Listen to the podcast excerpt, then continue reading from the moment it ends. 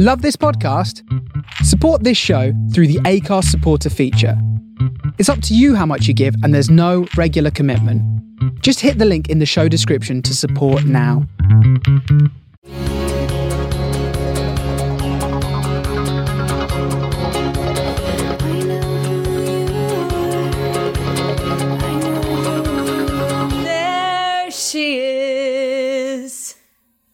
Girl, how's it going? Oh, good. I miss you. We're separated today. Mwah, We are Kisses through the Only- screen. only physically, emotionally, we're never separated. I know. I feel you constantly, even when I don't want to. It's kind of it's kind of annoying, actually. that reminds me of when people say about my dad, he's always with you, and I'm like, You're like, I hope okay, not. there are times I there are. I don't want that. There are times I don't actually want him to be near me. So can can you not say that? I ask for privacy from spirits all the time.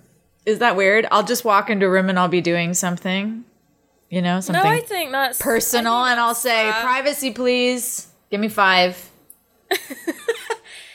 I'm trying to have a wee. Could you please fuck off? Exactly. Here we are, babe. You've had a wild whirlwind of a week. How's the Yeah. shed coming along? Shed is coming along great. We've got the floor in. So the foundation and the floor is in. It's sorted. I'm moving this week. So that's intense. Um What does that mean? You're going to be completely out of the house? yeah, I'm going to be completely out.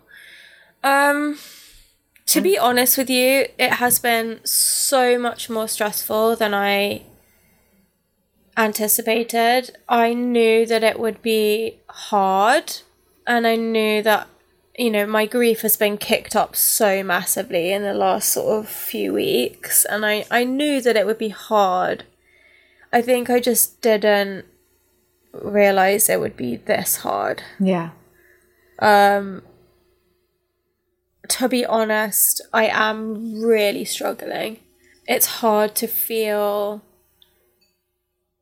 the level of grief that I was feeling at the beginning now, so far along. It's hard to have days where you do feel like you don't want to be alive, where it feels hopeless, where it's feeling really raw and really heavy again. Um, Is that from clearing out of that house? Yeah, I think so. I think it's clearing out the house, so there's like a big shift, and then I think that it's also my wedding anniversary is coming up on on September the fourteenth, and Max's memorial is next week, and it's just a hard time. It's just there's just so much right now, and this is one of the final you know, things until the one year anniversary of their death, it's kind of like the final big push, if that makes sense, until uh, until I reach that point. Um so yeah, it's just it's been really hard and I feel really run down. My hormones are just like a mess. I just my body is just not I'm just run down because I've got so much tension and stress in me Yeah. and the grief feels really, really up close again. Um, and you know, my nephew's heading off to college, and so it's just I just don't want it to bleed into anything. You know, this is meant meant to be like a happy time, and it is, and and it's I just don't. I feel embarrassed because I'm struggling at this time when like the kids are going back to school and Harry's going off to college and you know I ju- it just makes me feel embarrassed I don't know it's hard to explain not that I'm making my, you know not that I'm making my grief anyone else's problem but it doesn't stop it feeling like oh, hide away hide away you know Yeah, I understand. um, when everyone's got so much going on, it just feels a little embarrassing, which is such a fucked up way to feel. it's not like I'm making it anyone else's problem, and I know that I've been responsible with my shit the whole time, and you know, I I lift my own pail generally. I might need help from time to time, but it's not like I'm just fucking making my shit everyone else's problem. Your milk isn't splashing all over everyone else. no, exactly. Yeah. So I think that I just need to be a little bit less self conscious and a little bit less kind of hard on myself and just think, you know what, you're not making this anyone else's problem. So why are you feeling embarrassed about anything? Right. It's not like I'm walking the, around the house like, oh, you know? Yeah, you're not like lounging in the in the common room in the living room like in your underwear eating cookies no, and I throwing them up. I never have been. I know exactly, and I haven't once. So it's like I need to just be a little bit Kinder to Watch. yourself. Chill towards myself. So I'm feeling run down. I'm feeling stressed. I'm feeling completely heartbroken, and I just have to keep reminding myself that Ryan isn't in the walls of the house. You know, he's Yes. with, he's with me, and He's he's with with, all of us. Um, You're you know, not the- leaving him behind. I can see why No. it's psychologically overwhelming because you've said this before. You don't want to even you remember when you were having trouble even throwing away his razor in the shower yeah, because it put more distance between you and him you felt Yeah. and you felt you wanted to keep things exactly the way they were the last time he touched them. And this is a this is a complete uh, departure from that. Everything he touched, you are now letting go of in a physical sense. Exactly, and it's the last place that I was with them, so it's hard to to leave. It's like that- shutting the door on that forever. Yeah, it's hard to leave that space, and but equally, you know, that's also the place where I experience the most pain in my life, and in a way, you know, there are times when I am at the house where I'll look over and see where I was when I got the phone call or and and it sends a shiver down my spine. Yeah. So in as in a way I think it will be good for me to be out of that space as well. I think so too. And I feel really devastated to let it go. But I feel very ready to let it go. You know, I feel like I'm very much letting go with love. Yeah. So you know, oh, I'm getting emotional now. Oh, I love you, Annabelle. I'm so, I i'm so proud of you for going through this. I know you're ready, but I and I and I also know how devastating it is. It's all rolled into one. You can be as ready as you'll ever Yeah. be, and it's still devastating. Being ready does not mean that things aren't don't hurt. exactly aren't tough. Being brave does not mean that you're not afraid. People think that it's black and white. They think that you have to you know dispose of one to be the other and it's not that. We are humans. We are not black and white. It's all of it rolled into one. And I just love you. You're so supported through this and I I I'm so proud of you for s- literally and figuratively stepping through this door and and saying goodbye to that chapter in only in a physical sense Yeah, exactly. Exactly. they are Exactly. right here in present time with you max and ryan Yeah. and they, they will continue on with you for the rest of your life Whew. but this is all about what we're going to be sharing today which we Mm-hmm. are um, going to be delving into spirit a bit today with our conversation and I felt the same thing with my grandfather's apartment this last week. No, I had not gone through the pain there that you went, have gone through in your home, but I felt that same, and it surprised me. I felt that difficulty in leaving for the last time, in Yeah. in actually shutting the door and leaving because it was the f- last place that I was with him. That's a common thing that people feel. They have trouble letting go of the physical space because you think the person is there. You think they're in the walls and you think they're sitting there and you're abandoning them. I think energy lingers, you know. It does.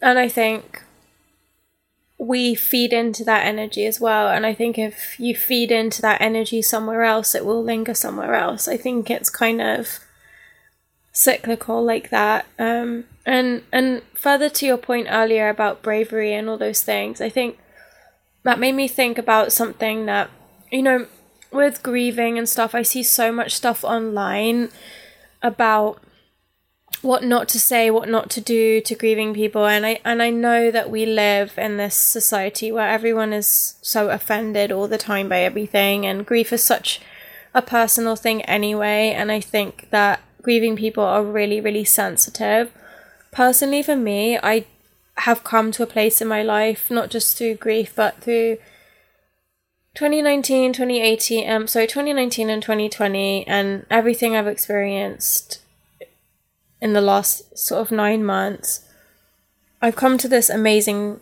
place where i'm not really ever offended by anything. I'm not i don't take things personally i'm not offended. I don't feel sensitive about people's words and actions. Um and I've always wanted to be in that place because my response now when somebody says something or does something that I probably before would have felt offended by is now I just feel empathy and love and try to understand where they're coming from more than I feel like, oh my god, how could you say this to me or act this way to me? Um, and when I do that, it just releases all of that tension around somebody saying something spicy towards you. And one of the things that seems to really upset grieving people is when people say that they're strong. And it took me a really long time to understand why this was offensive to people and it's and it was offensive to me at a point well more I should say it was sensitive. It felt a little sensitive when people would say it was so strong. It's because I'm not strong, I'm showing strength. and that's just a different thing, you know? Yeah.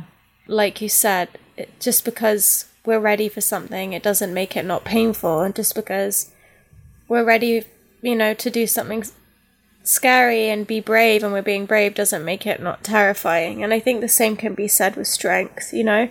Yeah, I, I just I just wanted to add that because that's one of the one of the kind of things that I've seen so many grieving people online saying is like I feel so mad when people say you're so strong. Well, I remember months ago you shared this yeah. about people saying you're so strong and you you said on the podcast I don't want to have to be strong and you were No, you, you- were resenting that, that your strength that you even had Yeah. to have to do that made you angry. Yeah. And that's what made me angry. Not that people were saying that more, that I was just like, Gah! like, I don't want to have to get through this. no, no, exactly. And it's amazing, I think. One of the things that has been so funny to me is how weak I felt, I've had to keep being strong, even though I felt unbelievably weak at times. Like sometimes in my boxing classes, I'll cry or I'll have to sit down and I'll literally shout out like I'm weak, I'm weak, I'm weak and then I'm just like still like going mad on the bag or like doing one of the exercises even though I feel I'm just like a little straw away from cracking. Well, that's exactly why you've been drawn to the boxing through this process. That's exactly why. It's a physical it's a physical uh, representation of the internal process that you've been going Yeah. through. And I, every time I go to that class and I push through that boundary I feel in me of like, I'm too weak to do this and I don't, it kind of sends a message to my brain of like, see, you can. Yes, it Even when you does. feel like you can't, you can. Right. Um, and I think it's been really helpful. But anyway, anyway, anyway. Well, I got you a little present. I was cleaning out my books and I found you a play that I'm going to give you the next time I see you. It's called The Cemetery Club. And if you see on here, there's three Jewish women Widows. on the Are front. they widows? They're old ladies, yes. Yeah. And this play says, When does the grieving stop and living begin again? For these three widows, the. The answer is never. Doris, Ida, and Lucille. Every month they go together to visit the graves of their departed husbands. It's a comedy. Um, it's compassionate and funny. And I thought that you might be able to uh, get a little laugh out of it. It might offer you some kind of, I don't know, I would love to read that. I've got, if you could see the books in my room, I've got about 50 books about grieving that are like, I wasn't ready to say goodbye, grief, and it's there. It's just all just like, ah. Jesus. so, a nice, funny book about some Jewish ladies sounds great. Yeah, I thought you might like that. Um, so we have a few listener comments. Should we share just Yeah, a couple of it. them? Okay, so we've been speaking a lot about UFOs lately, about aliens, um, Yeah. about the vaccine. So people have a lot to say about this stuff from all over the world. Haiti Borsesi says, Greetings from Buenos Aires. I've seen UFOs three times in my life, and it's shocking. But being in love with a being that you can't see, can't touch, can't kiss, or have children with is crazy. wow. They've seen UFOs three times. You know, there's a huge amount of um, extraterrestrial UFO shit that I goes on in South America. That's like one of the main places. Oh, in South America? My friend Lisa Stanley, who's a big radio host here in LA, she wrote us and she said that she saw UFOs in the 70s and she swears that she got abducted. I didn't know this was so common. My mom and dad saw some as well in the 70s in LA. Wow. Um, the Winter Burns said, Oh, about my vaccination, which you posted my congratulations cake. That was hilarious. She Sorry I didn't get you a real one. Yeah, thanks. She said, Lucy should be advised by her doctor and it should remain private between her and her doctor. Oh, sorry. I don't know if you're familiar with the uh, with the podcast, but we don't really have private things. So. That's not in Annabelle's nature to keep uh, my personal life off of the pod. Oh, mine. I mean, know you get roasted also. Uh, the first rescue, Sue, said a Broadway star was just fired because she wouldn't get vaccinated. But thank you for helping to save your fellow man. It's worth a shot. Nice pun there. Lovely pun. Um, we got a lot of lovely people writing in this week with things they thought were funny, ways that we've helped them. It's so great to hear from you all, all over the world. And keep writing in, please. We really love to hear how you are finding the conversation and how it's helping you in your lives. Actually, do you know what? Off the top of my head, I remember a listener thing that came through that made What? me laugh. One of the listeners is living in um, Tennessee and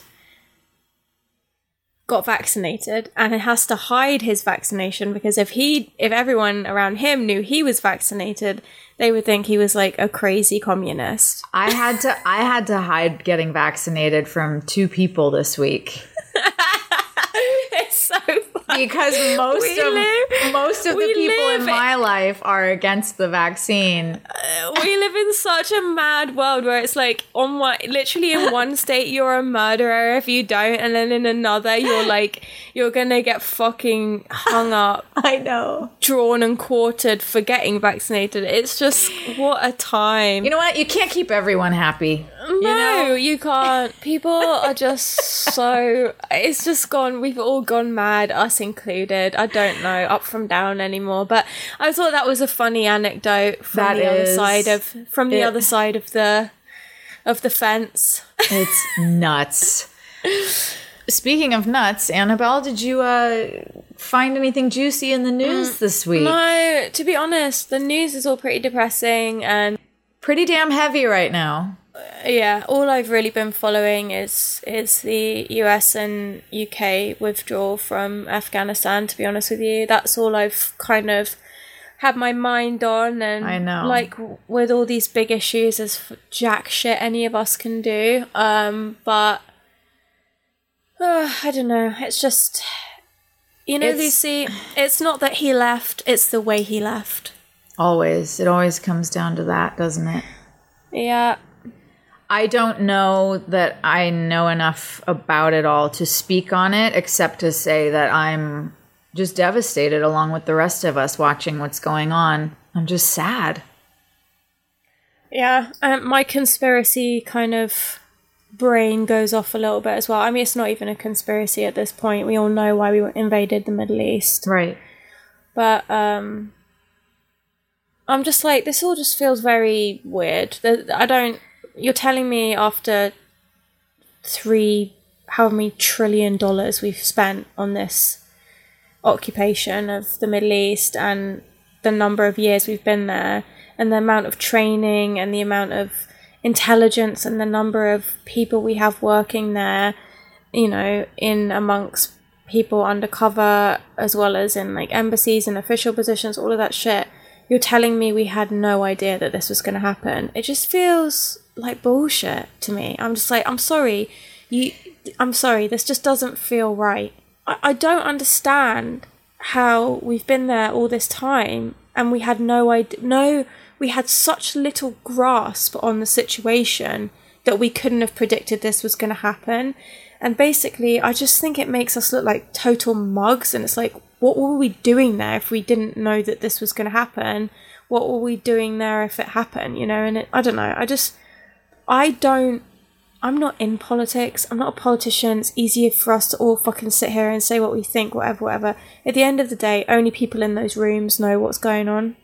Mm. And only people in the White House and only people in the Pentagon and all those things know what's actually the vibe with all of this stuff. I just, I think also the fact that they were like, we're going to have all the troops out by September the 11th, to me, I think that was really provocative. And I think that was really, really, um, immediately just puts this tension around it in everyone's consciousness to say those numbers and that we were going to be out by then.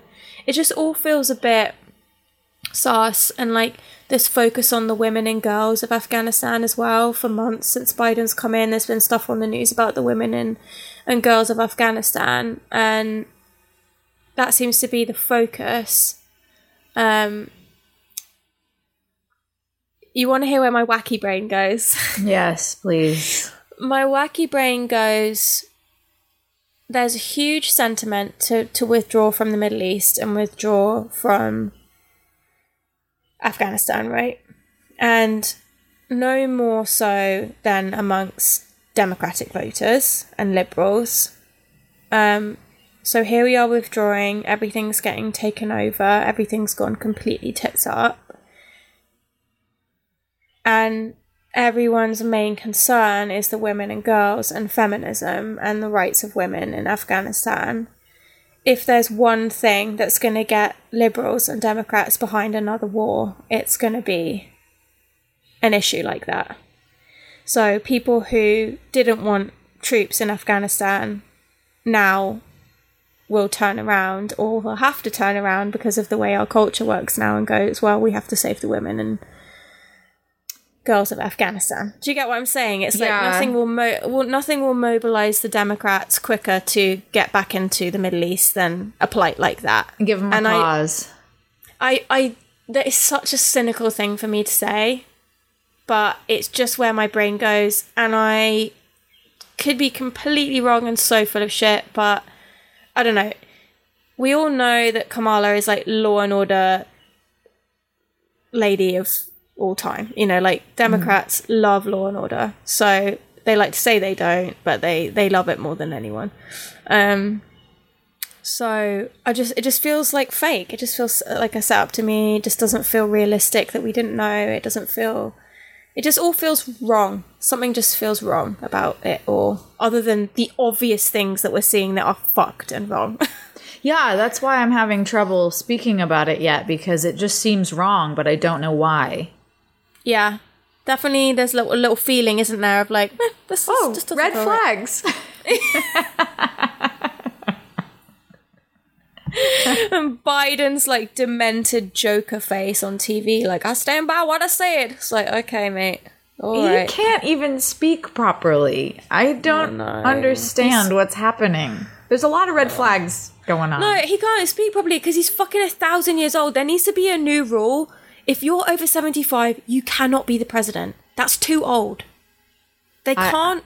I agree. If you fall, if you fall down the stairs at that age, you're fucked. If you can't fall down the stairs and bounce back, you shouldn't be the fucking president of the free world. I absolutely agree. Will said the exact thing the other night when we were watching his speech we were just too old. so confused.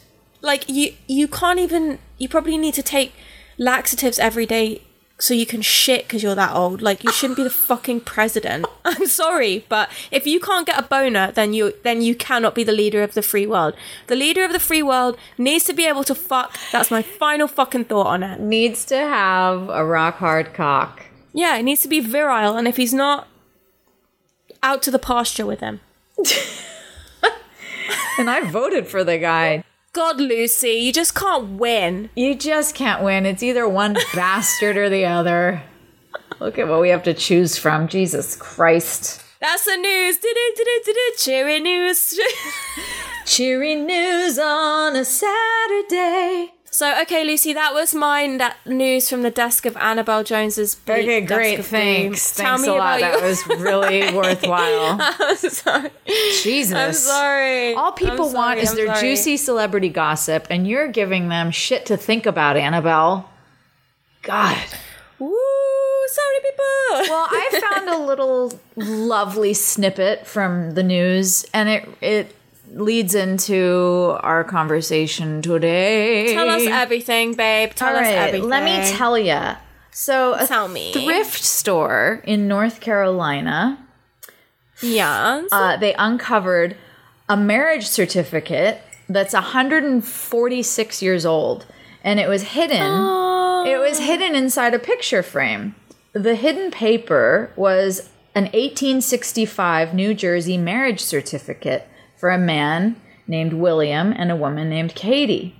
So they took it upon themselves to search for any living relatives of these people. And they used Ancestry.com and they found uh, a woman who they suspected might be their great great granddaughter. So the woman said, I hadn't used Ancestry in quite a few months. I actually went on to research a family member who had already passed away, and I happened to notice that I had all these messages in my inbox. And so she connected with these thrift store owners. She had no idea how the certificate got there, but she was able to confirm that these were her great great grandparents.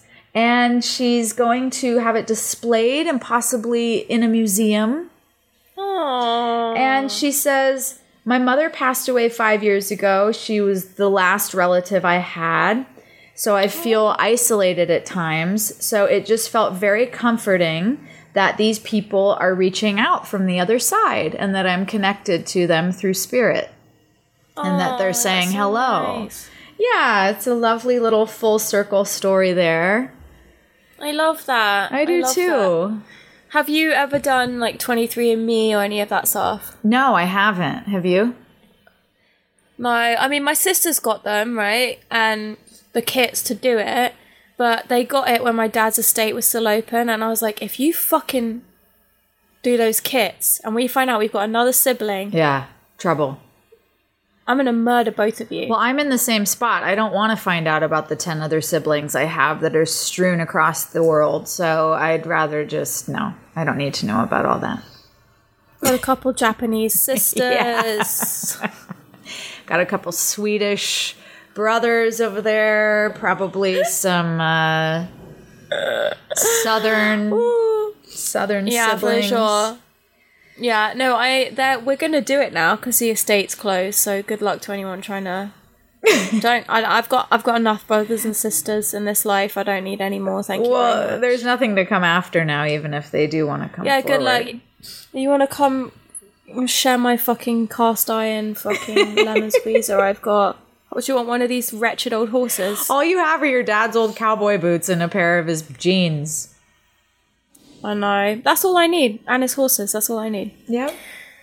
Um, but anyway, so I really want to do it because here's the thing: some people in my family have already done it. I should just talk to them. Um, here's the ironic thing: is that I, s- I would rather avoid talking to my family and com- start completely from scratch to find out about my family than I would. Do you get what I'm saying? I'm just like, what is, where is my brain at? I'm like, I really want to, I just like really want to find out about my family at the same time, completely ignoring the living family I have. Yeah. Like, just like, forget them, the dead ones. exactly. I have like shit relationships with all my family members, but I document and you know document and just obsessed with creating a historical you know trace of my dead family members. Maybe they were better, and also they can't hurt us anymore. They're dead. so- Yeah, they can't do anything to us. They can't tell us, you know, that they don't love us. They can't ignore us. So that was a great story, and it does lead perfectly into what we were going to chat about today. yeah. Which is, as we had said last week, we had recorded a few months ago, just before the crash. The last episode that we did was Lucy and I telling spooky stories from our haunted childhood houses. That's right. And I deleted the episode, so we're to do it again. Yeah, today we are raising the lost city of Atlantis that was that episode, and we're bringing it back to the surface. I don't now. I've got to. I need to like try and remember all this shit now. Why don't you tell us yours, and it maybe it will trigger memories for mine. So I have two stories in particular that are different. One is about an apartment I lived in where a phenomenon was happening.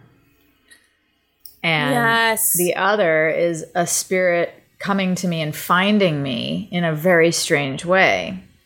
So I'll tell I'll tell that one first. So for those of you who don't know, and I don't talk about this openly, but I will today, I had a stalker. It was a very serious situation in my life pretty recently. And I was staying with a girlfriend during that time um, while the guy was getting out of jail and things weren't uh, safe yet. So I was staying with her, and she was out one night, and I was alone in the house. And it's a beautiful old house from like 1930s Hollywood. And I was in the kitchen making myself a cup of tea. And in the living room, I saw a flash of light, like some electronic had turned on. And the television, huge screen television, blares to life. And it's at the top volume. And it's a news anchor. And she says a very specific line. She says, A woman was killed instantly when she was struck by a car in Valley Village. And then the light went off and the TV died. And I was just stood frozen in place. It only lasted about five seconds. And I walked to the living room and I look in and I started yelling because when I get ang- when I get scared of spirit, I'll I'll get really angry and I went, "Don't you Yeah. fucking do that to me." No way. The second I'm alone in this house, no. You are not going to scare me. and I'm like reprimanding whatever the hell that was. And my friend gets home a couple minutes later and I told her what had happened. And she doesn't like that kind of stuff. She's not open to it, doesn't want to hear about it. Yeah. She has security cameras all over her house. And she goes on her phone and she's looking back at the security footage. She has a camera in the living room that looks down. You can see the television and you can also see the kitchen door where I had walked in after it shut off again. And you see me walk in to the room and you hear me yelling. it's full, you know, full color picture, full sound. You hear me yelling, but the television never went on. And she looks at me and she says, Lucy, I don't have cable, so I don't get the news.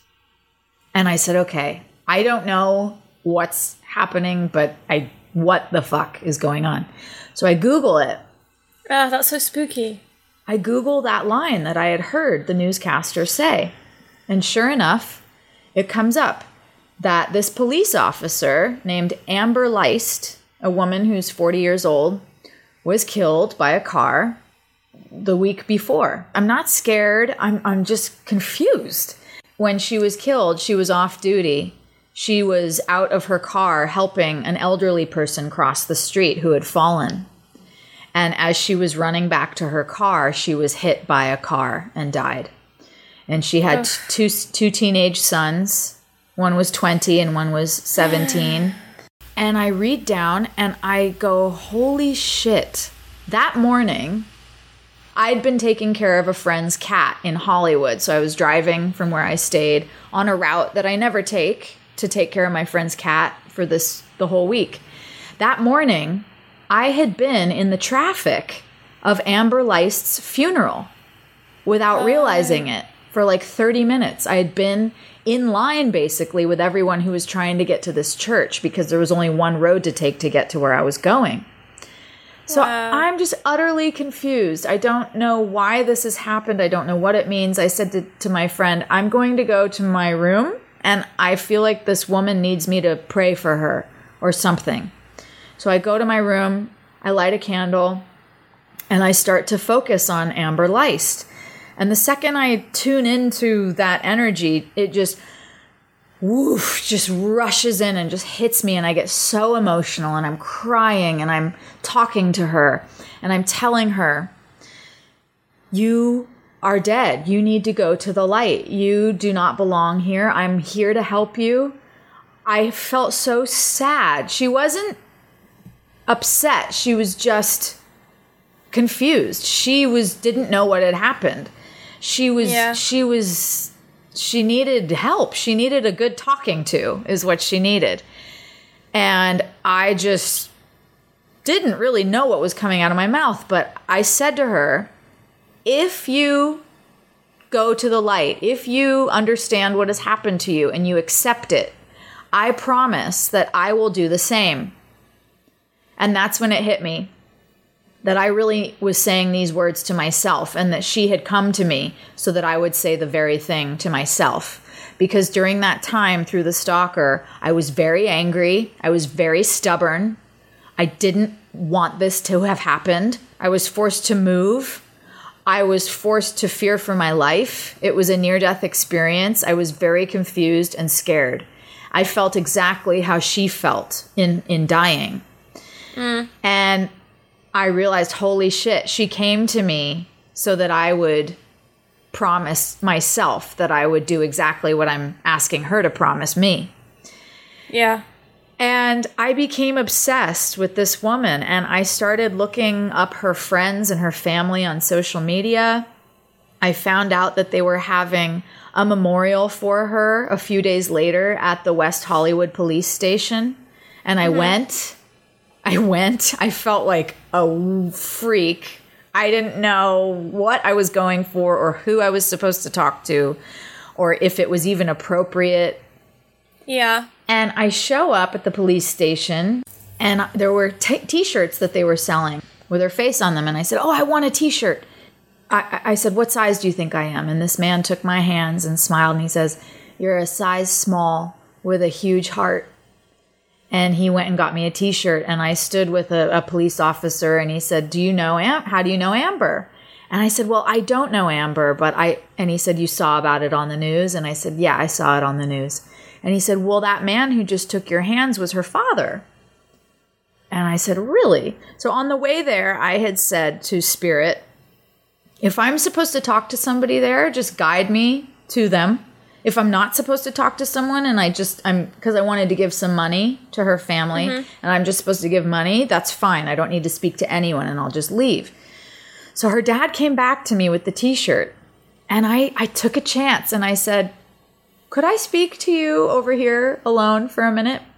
And I took him aside and I told him very gently what had happened. And he loved it. He was mm. crying. I was crying. He was thanking me. He said, Would you walk me to my car? I was just about to leave. My wife is waiting for me, but I would like to give you a blessing in Hebrew if I could. They were a Mexican family, but they were Jewish. And mm-hmm. and I said yes, and he's walking and he stops and he's holding both my hands and he's got his eyes closed and he's giving me this beautiful Jewish blessing. And her sons, who were in the newspaper article, were now standing with us. His wife's waiting for him in the car. I'm standing with her family, being blessed by her father. And he says to me, My family and I are going to be rooting for your career. He said, I want you to remember this. When you feel lost, when you feel like you don't know what to do in your life. I want you to remember what what's the word he used? The character that you have. He said the character you have in coming here, in giving me this money, in telling me what you've told me is immense and my family and I will never forget it and I want you to remember that in your darkest times. And it was amazing. And I Yeah. left and I was wiped out. I was so exhausted. And I thought, Oh my God. this is why I shut myself off to my psychic abilities because it is Yeah. so draining. Well, I mean, the psychic psychic stuff aside, all of that emotion is so intense. The adrenaline of going to that thing, you know, all of that stuff is super intense. That alone, you know, remove the other side of it is fucking exhausting as it is. Yeah. You know? And recently, I was telling the story to my best friend, Katie, and she called me back a couple hours later. She said, My brother needs to talk to you. Her brother, who I haven't spoken to in years, got on the phone and he was very, very emotional. He said, Lucy, that woman, Amber Leist, that police officer, I know her. M- one of my best friends had a stalker. And when Amber Leist was killed, she was the officer on this stalker case for my girlfriend. Whoa. So Amber had been in the middle of a stalker case with another girl when she was killed, and she came to me in the middle of my stalker case to help me arrive at this clarity and this acceptance that I needed to get through the situation. And the whole thing just came full circle. It's so strange. It's such a roundabout thing. Yeah, that is But really weird. I've always kept her with me as one of my guardian angels. I have her picture in my home. I wear her t-shirt Yeah. all the time to bed. Amber Leist is one of my guardian angels and I'm so grateful that she came in my time of need and I hope that I was able to help her in her time of Yeah. need. I think I was because I felt a big shift in her energy. But I speak to her all the time. I just tell her, you know, keep moving, keep accepting. I am too. I will do it if you do it. Mm. It was really like a pact, a pact that we made in a time when we both needed it. Did you ever speak to the girl who who had the stalker? I asked for her number and I haven't called her yet, but I want to. Oh my to. god, you have to. I know. You have to. I really want you to. That would be really incredible if she could talk to you about Amber and like I give know. you more info on, you know, Yeah. how she was and how she helped her and all of that stuff. I could know. be and it, and it you could be helping that girl as well. I do need to call her. I will do that this week, and I'll let I'll let everybody know how it goes. Fascinating, isn't it? What a what an Yeah. amazing experience! It was. It's so wild. So wild. So that's that that I wanted to share because that is a ghost story, but a very unconventional one that that's not Yeah. that that is different from the one that you're about to tell, and that's why I wanted to pair it with yours because spirit can come into our lives in many different ways. It, it's not just a literal haunting, which is what you experienced, but it's all around us and it, it comes through in many different ways. So let's get into your childhood. Love how into it you are. Do Um, tell.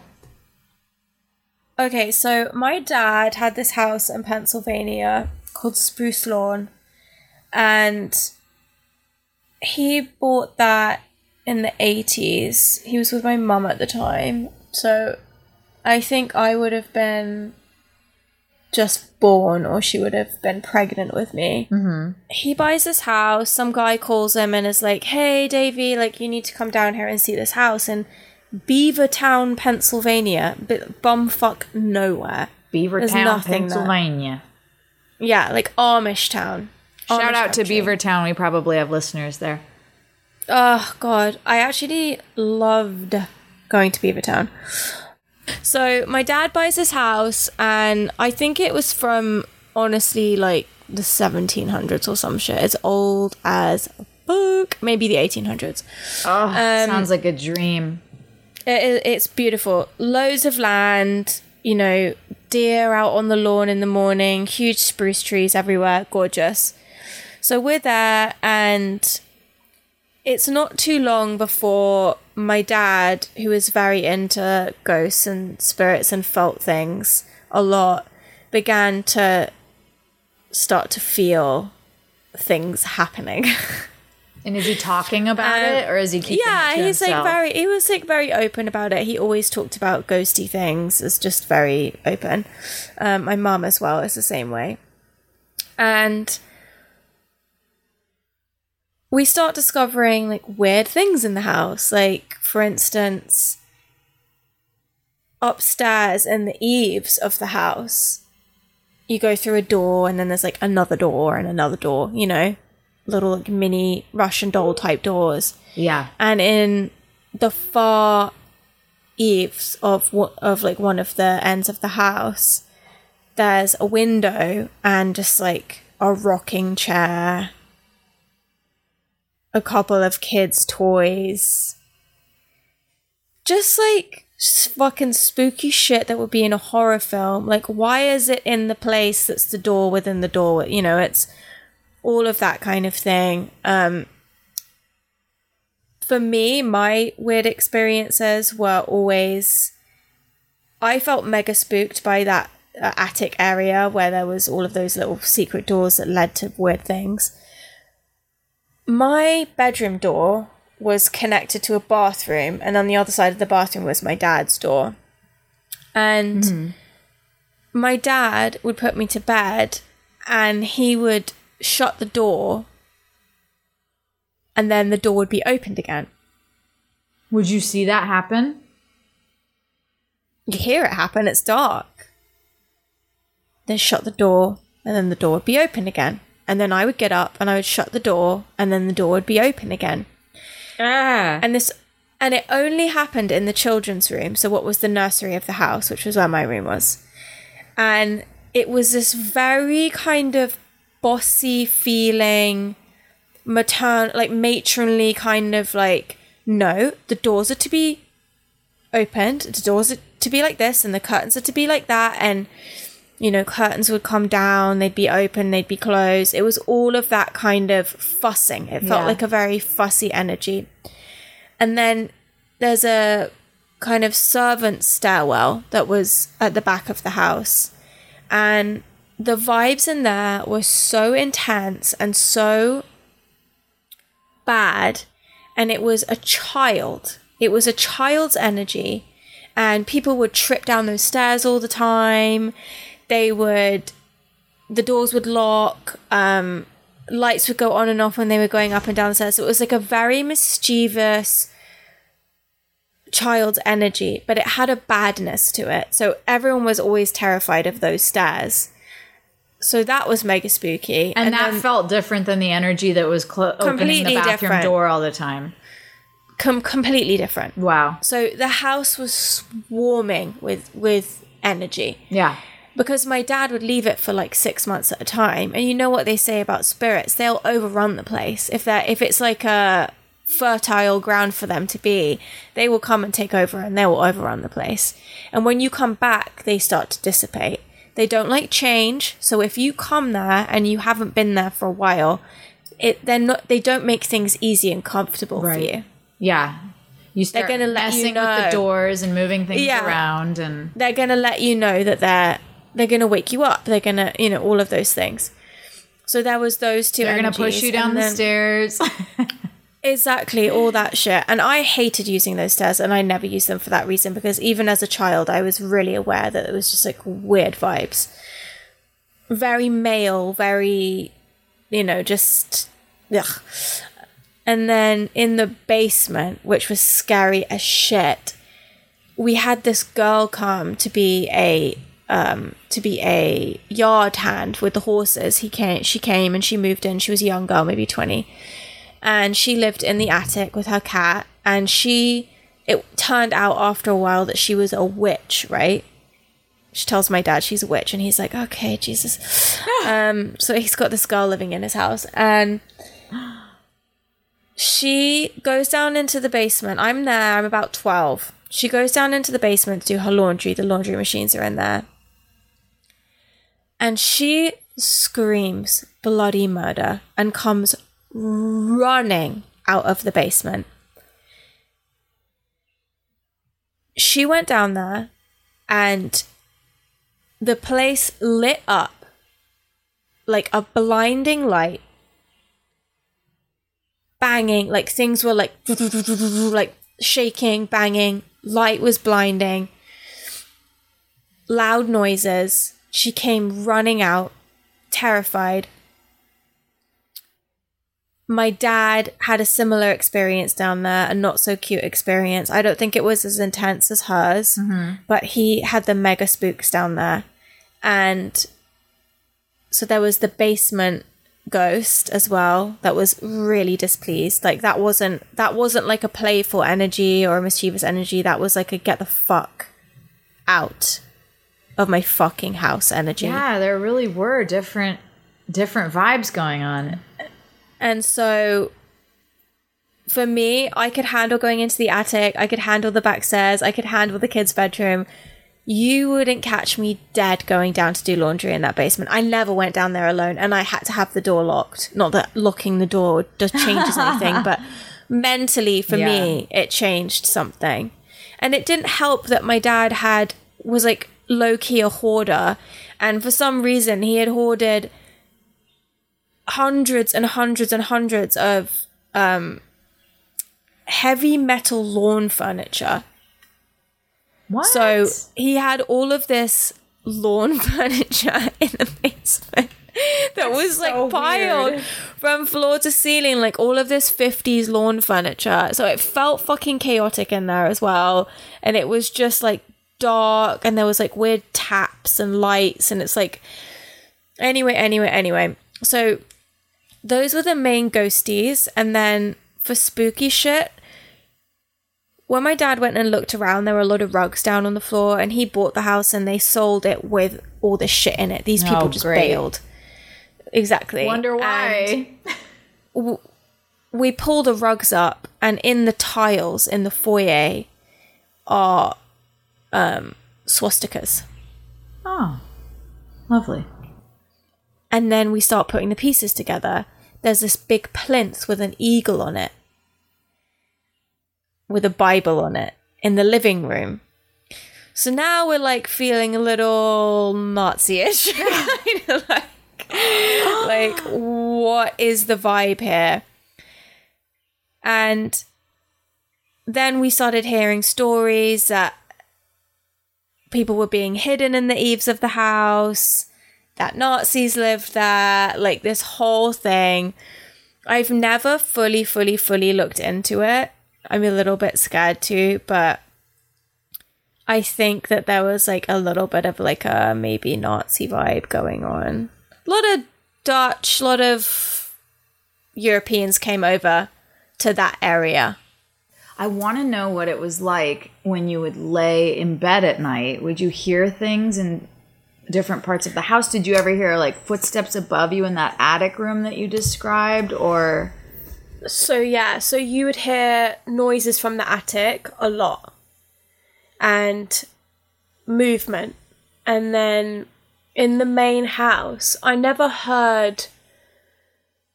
Foot. It's not like footsteps, but you just hear shit in the house, like Yeah. as though someone's moving around. And what's actually like one of the funniest things about that whole story, right? That isn't even to do with the ghost. It's to do with that girl that was living there that was a witch. Yeah, the witch. I want to know more about that too. Yeah. She was fucking wild. She was wild, dude. She I was very impressionable when I met her. I was maybe 11 going on 12 at the time. And I was already into like crystals and witchy things and you know, I I was already that girl. And then, you know, I go off to my dad's house in rural Pennsylvania, fucking spooky Spooksville, mm-hmm. and there's like Amish people riding around dressed like they're from the 1800s, and it's just, you just feel like you're in another world. Mm, yeah, it is another Um, planet there. You know, in my dad's haunted ass house with this woman who's got like potions and fucking jars of shit all around her room and everything. So she starts teaching me about Wiccan and paganism. Was she nice? Wait. She was nice. She was just really weird. You know, my dad would let her take me to ice cream or take me to this, and she said to me like you're I can tell already that you're gifted and you need to be careful. I'm not going to be around very long. Here's the things you need to be wary of and so she like told me about bad witches, dark magic, you know, how to protect yourself, all this stuff. And as a 12-year-old I was just like, "Oh my god, you're frightening me." yeah. But I'm glad that she did. She was teaching me all these little spells and stuff and what ended up happening is my dad had a black cat as well. And he would look out the window and she'd be doing like spells outside on the garden. And the black cat would be like in the middle of her spell circle and shit. What was her actual job at the house? She was a yard hand, so she was taking care of the horses when my dad was away. She mm-hmm. would live there and look after the horses. And Did she ever up one- mention anything about the house? she just said it was haunted. Okay. And I think it was too much for her because what happened is my dad woke up one morning and she'd just gone. Oh, And she- my god. And she took his cat. Yeah, she took his cat to do magic with. Because she used it as like a familiar. And a familiar, for anyone who isn't familiar with the term, is an animal that you use in magic. Not just a pet, it's a friend, a confidant. These are animals that people who practice magic consider to have telepathic skills and um, spiritual connections to the other side. Nina Khan, a witch, magic practitioner, says from this Teen Vogue article Familiars are physically connected and can telepathically communicate with each other in times of need. Nina Khan felt this way about her hamster, Bagel. Oh, Bagel. No, Bagel no the speaking of familiars. No, come on, cat, don't you lay on there. No, look, he's trying to crawl on her right now. No, Speaking of familiars, your new black cat look at him. is oh my crawling on god. the computer right now. He's literally just put, he's laying across my leg and he's put his head on the computer. I'm taking a picture of this. I need to show you guys. This is crazy. So, anyway, you're familiar, you put your little familiar animal, whether it's Bagel the hamster or fucking Trash Kitty, into the middle of the circle where you're doing magic and it helps you stay grounded and it keeps bad spirits away. Blah, blah, blah, blah, blah. So, this bitch took my dad's cat to be her familiar, disappeared in the middle of the night, never heard from her again, never seen her again. Don't know what her vibe is, where she is, what she's doing. Unbelievable. Um, so that was probably more than the ghosts. The weirdest experience that I ever had at my dad's house was that after my dad died, and we went to his house after no one had been there for a few months. It was the air was thick. It was uh, overrun. It was teeming with energy. It was very intense, very, very, very intense. that happens quickly. and it happened real quick. And that whatever that was was not best pleased that we were there. They'd been having a great time.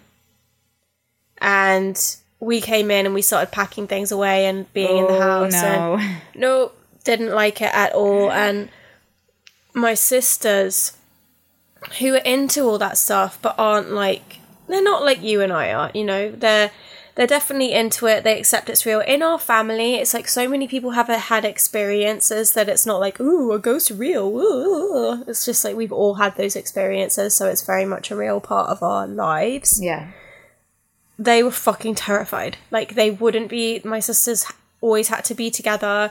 Things was like gra- they were feeling things like grabbing their ankles, grabbing their arms, brushing past them. Um, yeah, it it just is such a haunted house. Wow. My mom and dad lived in a haunted house that was so haunted. My dad was so scared that he he sold he put the house on the market without telling my mom. I love this story. Can you tell it? Yeah, I want to hear about your mom's house in England first, and then I have a super haunted apartment that I lived in, and we'll talk about that too. So let's talk about England. Okay, so my mum's house in England is called Grenville Hall, and the first settlement there was during Tudor times. So it's like a very old place that had people on it. You know, it's like there have been people there a long ass time. Yeah. A lot of people lived there, a lot of people born there, a lot of people died there, let's just say.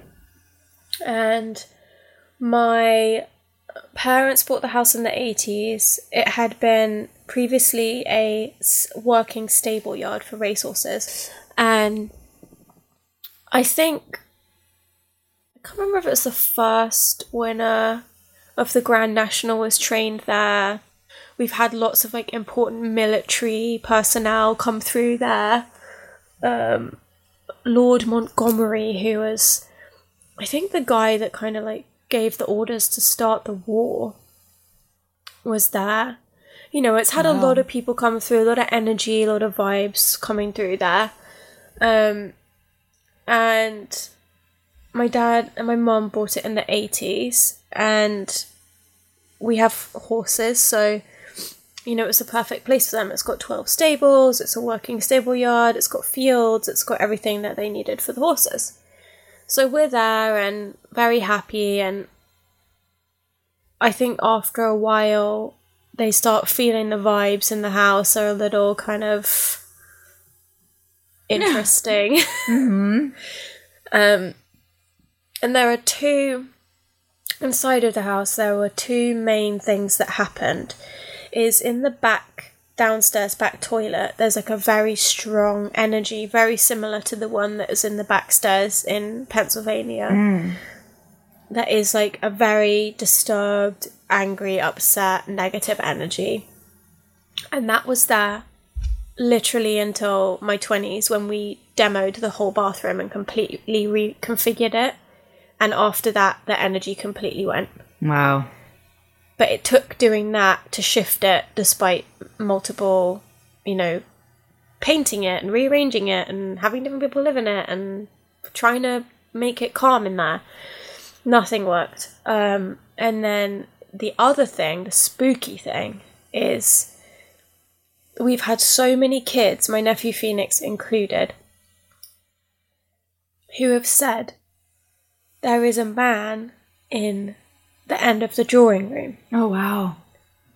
a military man with an old fashioned military uniform on, with, you know, the shoulder things and the badges and all and the medals and all of that. And he just stands there. And we've had three children separately say that, Wow. Which I think is mega spooky. yeah, really scary. And are they very afraid when they're telling it, or are they just uh, not afraid. just saying, not "Hey, in the there's a guy." Yeah, hey, who, there's a man. Yeah, Yeah. so innocent, so open, so sweet, so Yeah. unafraid. I think we're the ones that put ideas in kids' heads about that being We really do. Scary and spooky. It goes in line with all of the stuff that you and I talk about death and how we framed it in this really bizarre way where it's so uh, other than us. It's such we've done we've done othering to death. Yeah, Um, we have. It's nothing like we've made it. You know, every time I've encountered a spirit, I and I'm sure a lot of our listeners who have encountered spirits know what I'm talking about. It's not scary at the time because it's it's almost it's so natural that you just take it for granted in a way. And it's only after Yeah. the fact that you go, "Wait a second. What was that?" and you almost Yeah. have to like remind yourself that that wasn't normal what you just experienced. But it is. It's so a part of us. Yeah, I think also like Yvette was saying, it's about being open to it. The more open you are to them, the more open they are to you. Yeah, it's a two-way as street. yeah, as a family who are just very kind of matter of fact about it, it's not ever been like a whoa Off limits or crazy." anything, yeah. yeah. Um, but the thing above all other things that freaks me out at Grenville, and I don't know why it's this, I don't know why this freaks me out, is you'll be laying in bed, right? A perfectly still night, calm, nothing, no storm, no wind, no nothing, right? And you'll hear out in the in the yard people in the stables working. So you'll hear buckets crashing around, doors slamming open, noise and commotion, as if the stable is working still. Oh my gosh. the number of times I've gone, gotcha, I'm getting, I'm getting out of bed. This is ridiculous. Who's that? No one. Oh. No one's outside. Nobody's fucking around in the stables. Nobody's in the workshop. Nobody's anything, anything. Didn't you say you can hear horses too? and you can hear horses. Every single person that's ever lived in Medley Cottage, which is the gate cottage, and you can hear them from our house as well. Uh, We've had multiple people rent there and buy that house as well. Without fail, every single person has said that they can hear horses going along the road in the middle of the night. Damn. And that, for some reason, more than anything, I don't know why it spooks me so much, but it fucking does. it gives me, it gives me the willies. So that is my spooky story. And actually, as we've been sitting here telling this, I am reminded of that place I lived in in Larchmont, that commune Yeah. thing that I lived in. Mm-hmm. I feel like LA spooky is a whole other thing Yeah, than really England is. spooky. it's like a whole nother world of spookiness. Yeah. Um, will you you tell us about the house that your parents bought? Because I love that story. I find it really scary, but also really fascinating that your parents, the choices that they made, I found really interesting. Not from a negative or critical standpoint of just like I wonder what they were obviously so drawn and driven, you know. Yeah, it I don't fully understand how they could have done this, but they did. So when my parents first got married, they were friends with this couple in Los Angeles and they would go to their house all the time for dinner. And the woman was epileptic. She would have seizures. And she was good friends with my mom. She had two small kids. One night, the woman in her bed had a, a seizure and died in the master bedroom. And that couple moved out of the house, and my parents bought it. Each of them had their own experiences, and they weren't really telling each other about it. My dad's pretty scared of that stuff. So my mom didn't want to freak him out, and he was just trying to deny it all. But she, mm-hmm. my mom talks about one night where my dad was working at the studio late, and she was in the bed, the bedroom, reading, and she heard footsteps all around the house, just going from room to room.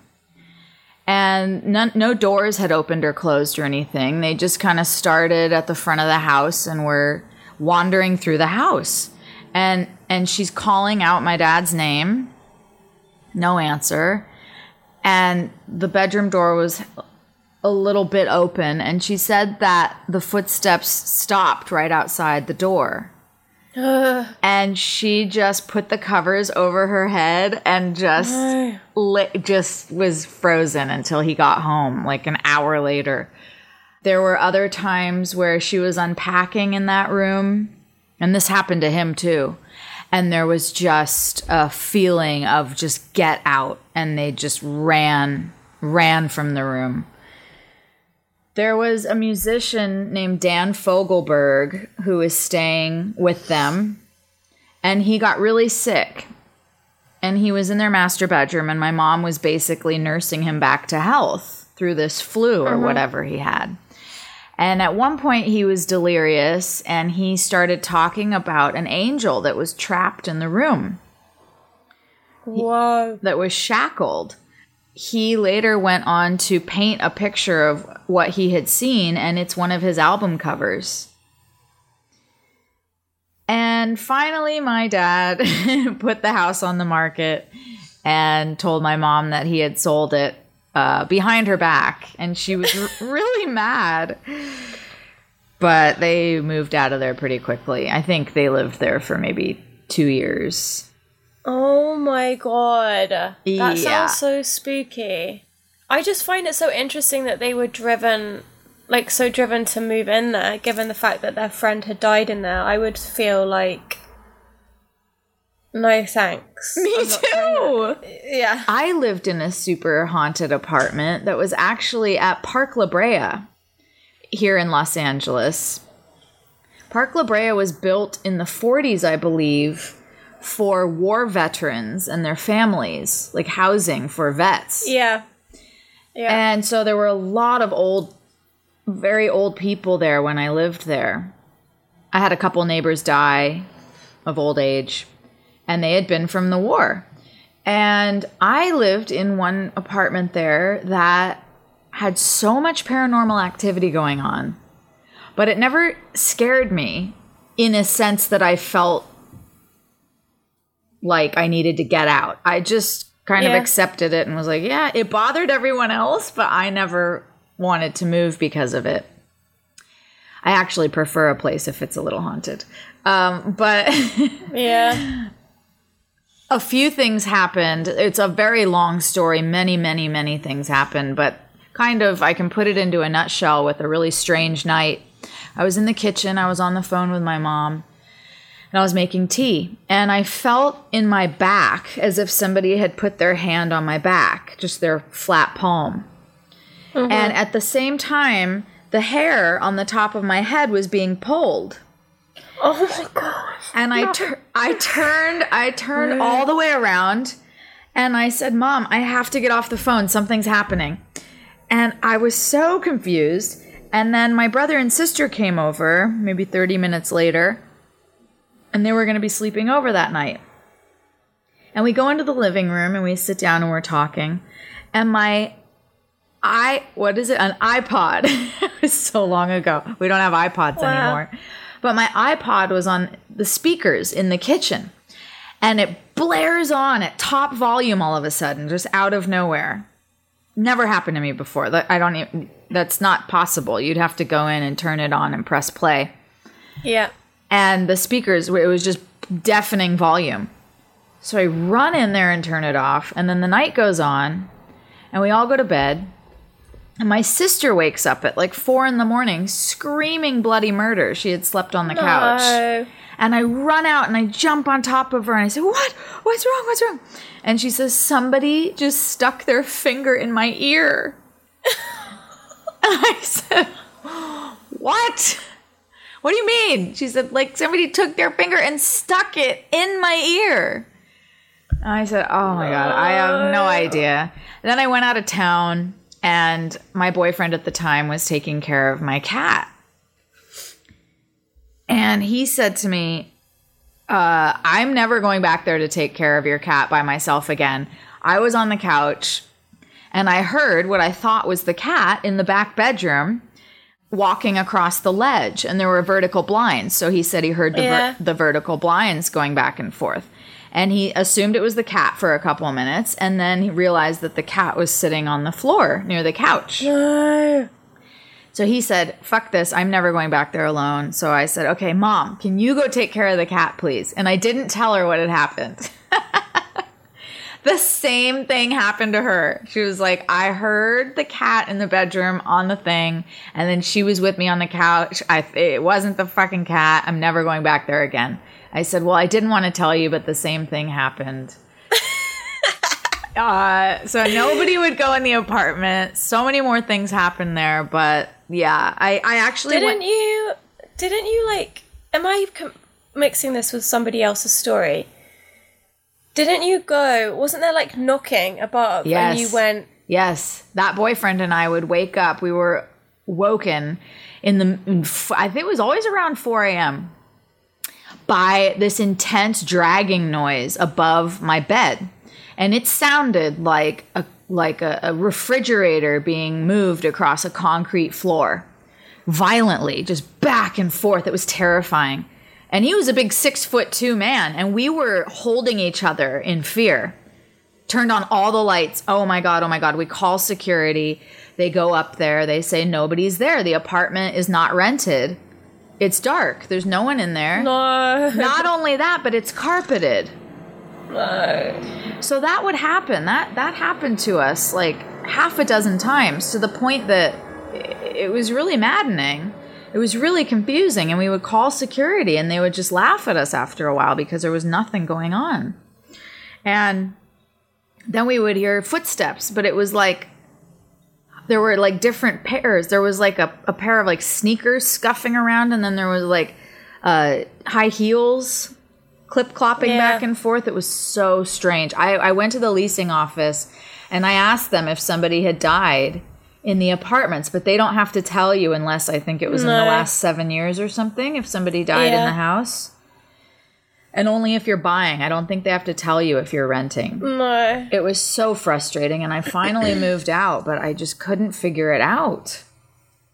Well, it wasn't for you to figure out. I, don't think. What are you I gonna- just felt like I was in the middle of like a shitstorm, and like I never went further. I never did a seance or did anything to yeah. contact them further, which I know I now know how to do that better in a situation like that.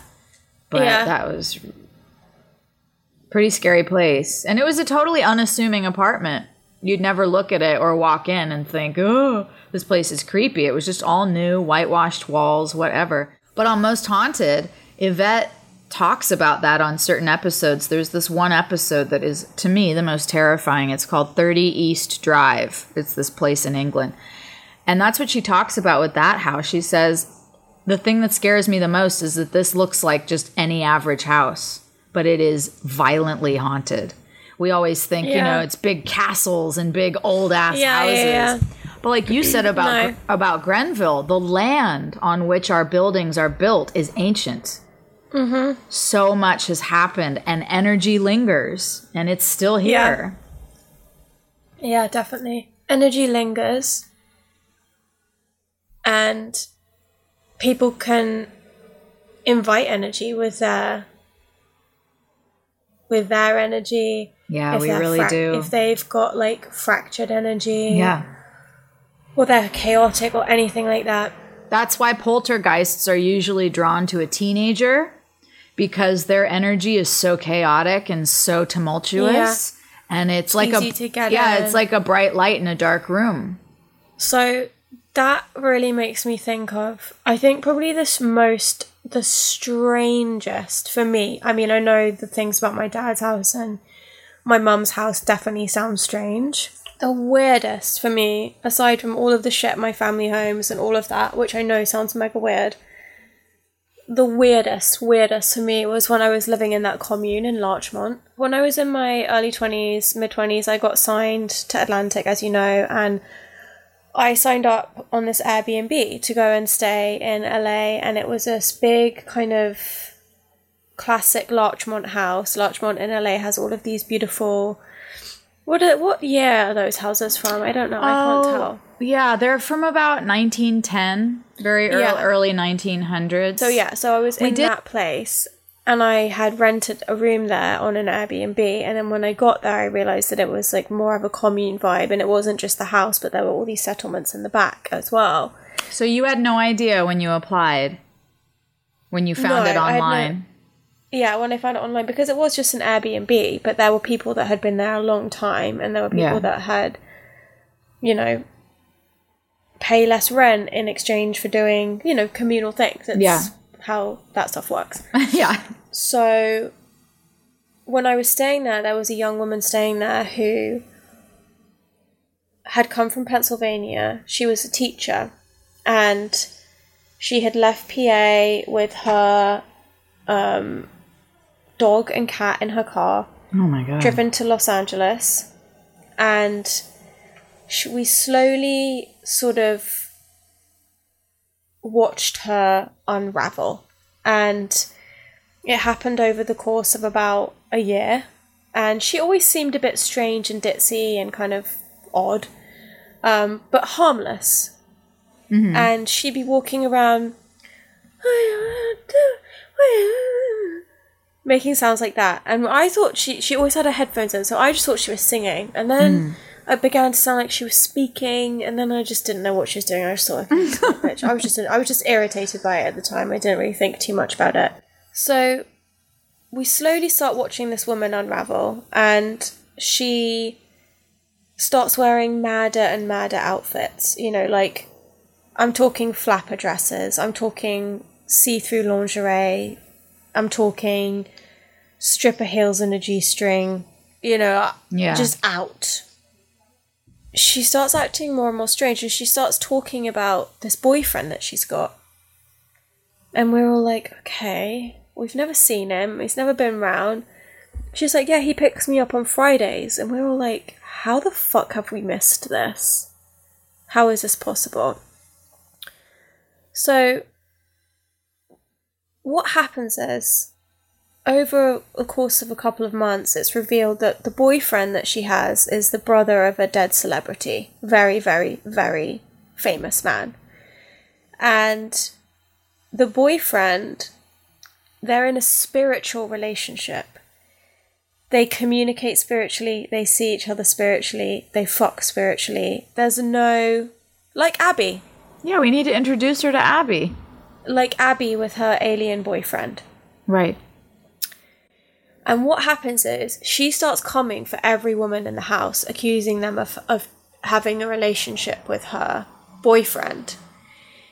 She physically attacked one person who, you know, left and she came for everyone, basically. And I was This man did not know her, right? That she's claiming she's having this spiritual relationship with.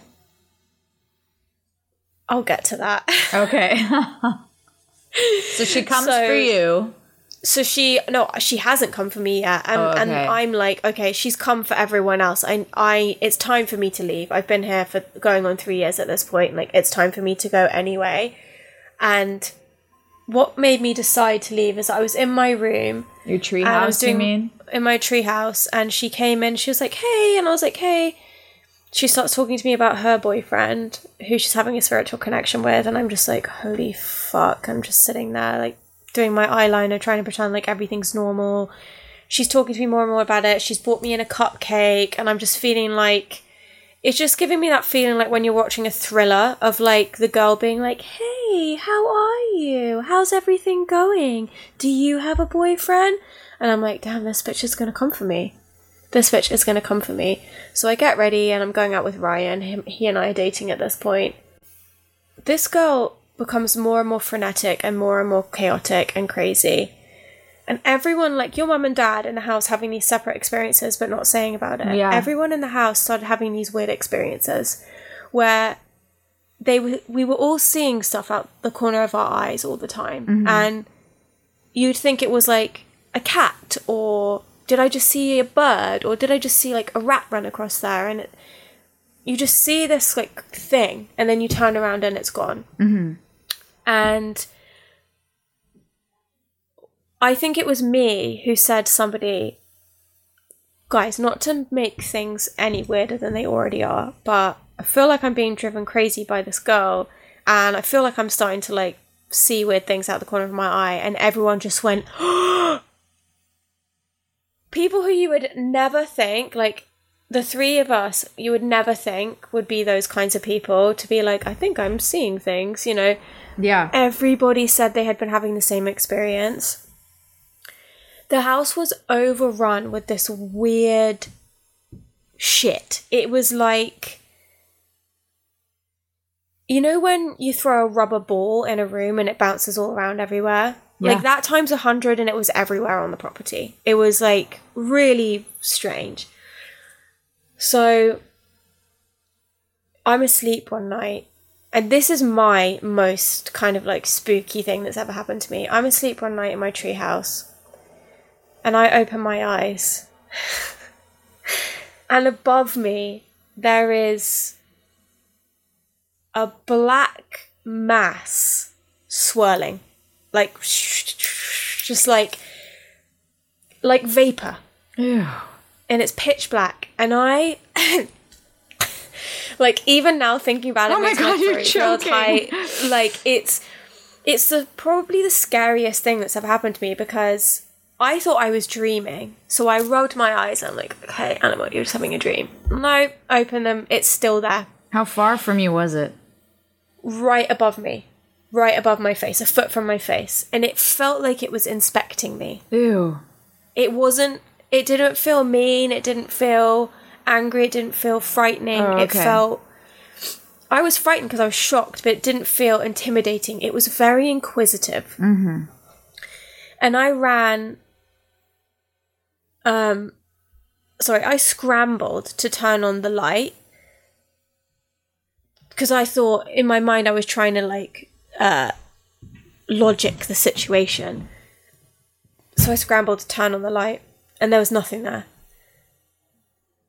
And that is probably one of the weirdest things that's ever happened to me in my life. And I went and I told the owner of the house the next day, and I was like, look, I don't want to sound crazy. Nothing like this has ever happened to me before. She's like, to be honest, we've all been having weird experiences. I, I think it's this girl. I think she's I think her energy is just off.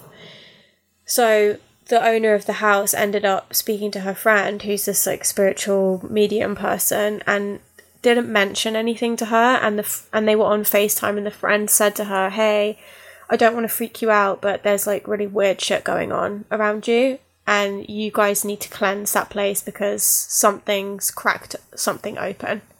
Like something's been cracked open and you you are just flooded. And she was like, I cannot believe that you're saying this. And she told her everything that had been happening. So this woman told us what we had to do. And it was like this whole ritual, and it was so crazy. I had to like light this salt on fire and do this whole thing and like make a load of noise in the space. And I left shortly after that because I'm like, this is fucking mental. like I'm in, I'm living with a bitch who's attacking people for having an affair with her imaginary boyfriend, and I've got shit waking me up in the middle of the night, and I've just set a pan of salt on fire and had to bang loudly to get ghosts out of my Yes. out of the tree house I'm living in. So it's time to move on. Um, but in in answer to your question earlier, what actually became revealed was she had moved specifically into that Airbnb because it was a matter of feet outside of the realm of a restraining order that had been put upon her by this celebrity's brother. Yeah. And she was completely obsessed with him. Yeah. And it had all happened because something terrible had happened with her husband in Pennsylvania. He had had an affair, got this other girl pregnant, and it just gave her a mental break, basically. So she came, became obsessed with this guy, and I personally think that he and her did have a little dingaling, mm-hmm. but in her, that it progressed in an unhealthy way for her. They met through a writing competition that he was hosting, and I think that something did happen, but I just I think that for her it was something completely different. And we tried to find her family. We couldn't find any sign of her family. We couldn't find we didn't know if the name she'd given us was real, anything. So What about asking her to leave? you, it's really hard to get people to leave in California. She she was asked to leave, but It is hard to get people. Yeah. California I know. so she wouldn't leave and we all started getting scared when we when the woman who owned the house looked on the information that she gave her on the Airbnb when she came to stay and her emergency contact was the man Oh, wow. who has a restraining order on her. So then we all started thinking like fucking how is this bitch going to kill herself and that's going to be the emergency contact. We called the number and it was him. It was his voicemail. It wa- it was a real number. So they had you know it's real. And we reached out to him and said like do you know this woman and he never got back to us. We eventually found her family and they said they were going to come get her. They never came and then we got a letter from the dad saying good luck this is your problem now. Um, I, I was a lawyer and I know how hard it is to remove people from your property, and she's in your care now. So, a lawyer, like, um, uh, this is like a well to do, like, conventional family, and this Yeah. is how they responded. Well, unfortunately, she became homeless. She left. She one day, she left. She just packed up everything, left. And somebody found her living under a bridge, and she wouldn't talk to anyone. She wouldn't let anyone help her and then she came out as an alien. I'm not even kidding. Ah, So that was a crazy situation that was like spooky, energetically fucking weird. She's clearly schizophrenic, and I think that when you are schizophrenic or you do have bipolar or those things that go untreated, um, I think it is in many ways makes you more open to things. it does. you know, It, there are hei- cultures yeah, it in which heightens. there are cultures in which that they believe like bipolarity and stuff is a gift that you've been given in order to be more open to, you know, spiritual things. Yeah. Having known many bipolar people and having them in my family, I would say that I fucking hate that take and and bipolar people need to just take their medicine and live a happy healthy life if they can.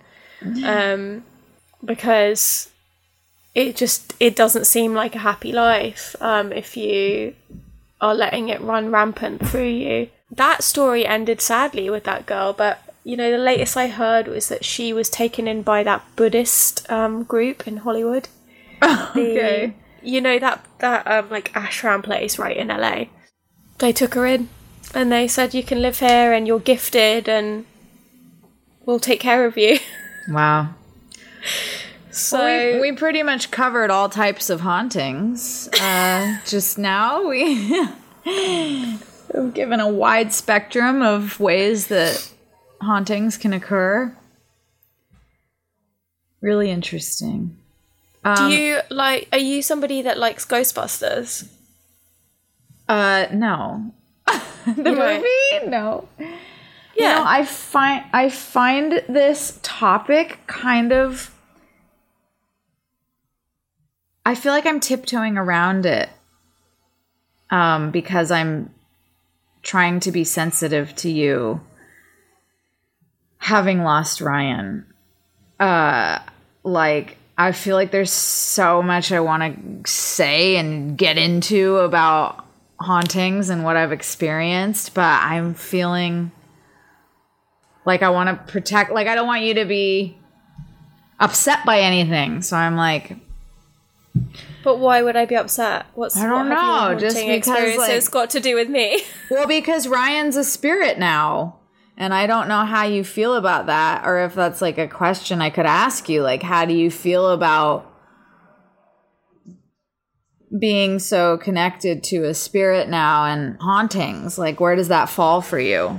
I, I don't even know if you'd be open to that question or like if it's worth it, but that I'm just saying this is like off the air, but that's like I don't think this should be off the air at all. I think it's like interesting that you just said that and that you feel like you can't talk about it. I'm just very curious, like where what do you think? Where does Ryan fall in this for you in the in the on the topic of paranormal activity and now having a loved one on the other side like this? Where does that Well, I mean, I've, fall I've had for my you? dad. I've had my dad in that place, you know, now for nine, nearly nine years. So it's not, it's not a new sensation for me. And if anything, it, it makes me feel much less sort of like frightened about the whole phenomenon. And Yeah. it makes me more curious, and it makes me feel like you know, if anything, more open to all of it because if there is a is a chance to send and receive messages and have a connection while we're both in these different places, then I want to take that opportunity. Yeah. I feel very connected to Ryan still, and you know, as I've expressed, like for instance, in Carmel when that thing happened where we were at dinner and that song came on, like I very much consider that to be like I wasn't joking when I said like, I felt like I was haunted in Carmel. Like, that was a visitation, absolutely. yeah, you know, and I have those things, and it's like you can call it a visitation, you can call it haunting, you can call it whatever you want. You know, there have been many times where Ryan has done things like that that have very much felt to me like a visitation. I've never shared this before, but after he was cremated, I kept half of his ashes, and half of his ashes were meant to go to Chicago. Well, he got lost in the mail. and he ended up on this like wild goose chase where he like went to another family and then our family got another person's ashes, which is obviously like really upsetting for everyone. For me, that was one of the best days I'd had in the grief in a long time because I very much felt like it was Ryan reaching out, you know, and I walked past my sister's iPad screen and I saw a title of, e- of an email that said wrong ashes and I said, "Sarah, what's on that email? Have we got the wrong as- ashes?" And she just panicked and I just burst out laughing. She's like, "It's not funny. It's not funny. Don't laugh. Don't laugh." I said, "I'm sorry. I think it's so funny." I think it's just like you couldn't write this. You couldn't write this if you tried. like Ryan was like, "Yeah, oh, you think you're gonna, you think that you're just gonna ship me around and send me off?" And no, no, no, no. So he went on a whole little trip That's hilarious. and ended up back in, you know, he ended up back in LA, and then he got sent out, and the the ashes made it. But like those things to me feel like visitations, like Yeah. hauntings, whatever you want to call them, and they feel great. So it feels that thing with the ashes brought made me feel so close to Ryan because if you knew him, you knew that's exact like that is exactly his sense of humor. Yeah. It is exactly his sense of humor He's And- wickedly funny.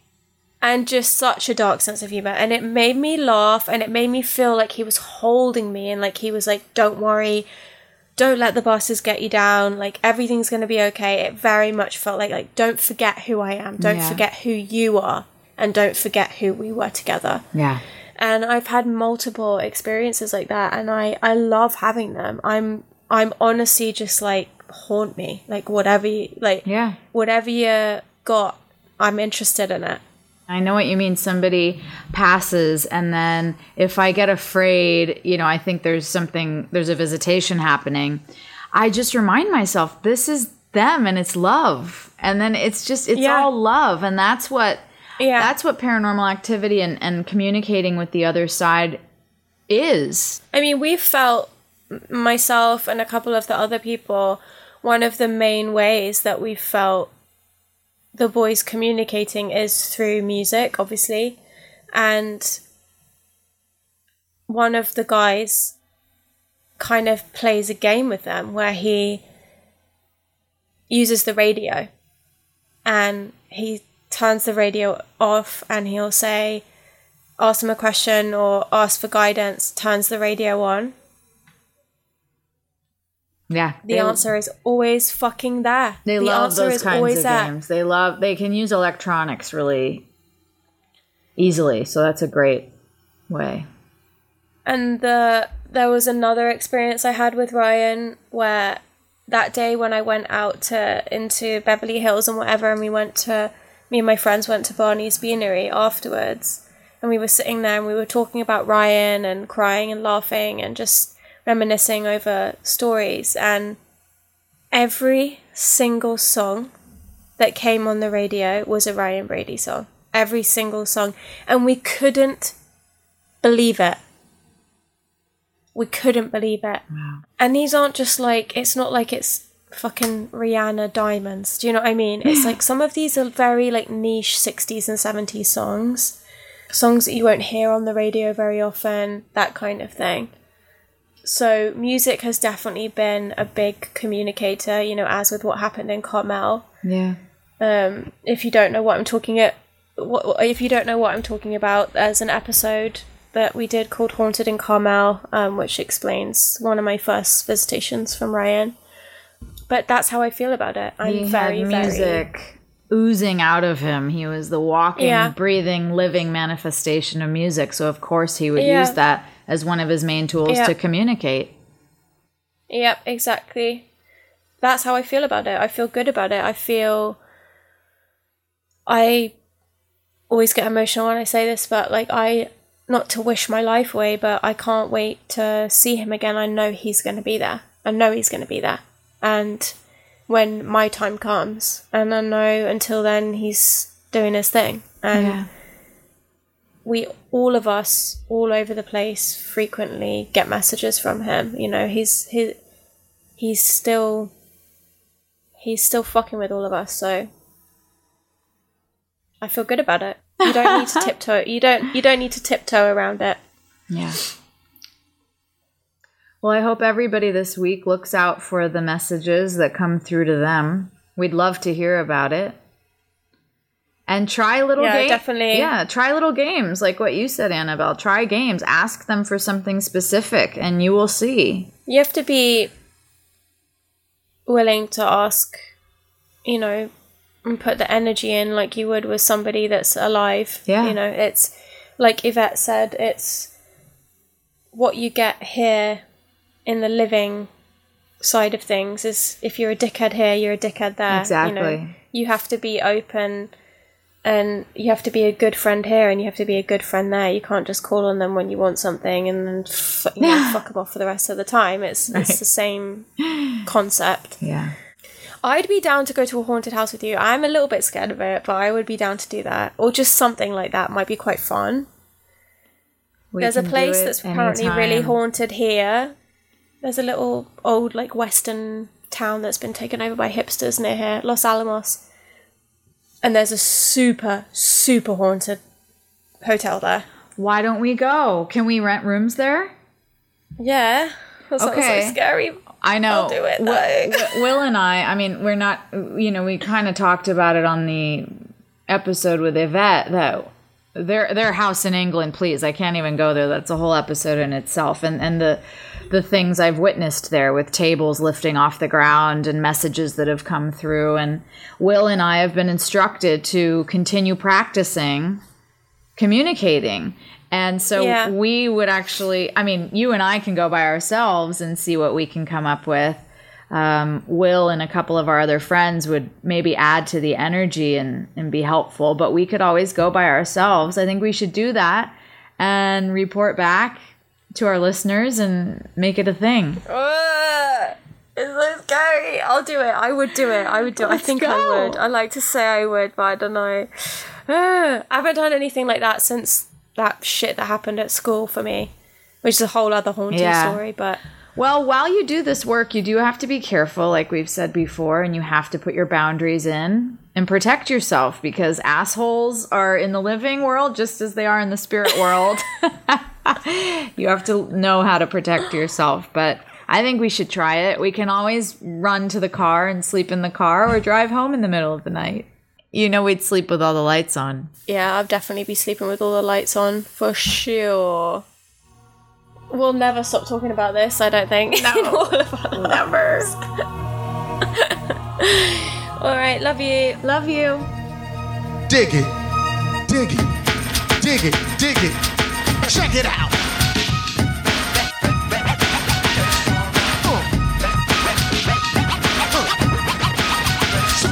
Spirit, some people hear it, some people fear it. Spirit, some people just won't go near it. Sure as I'm me, and you should know you're you.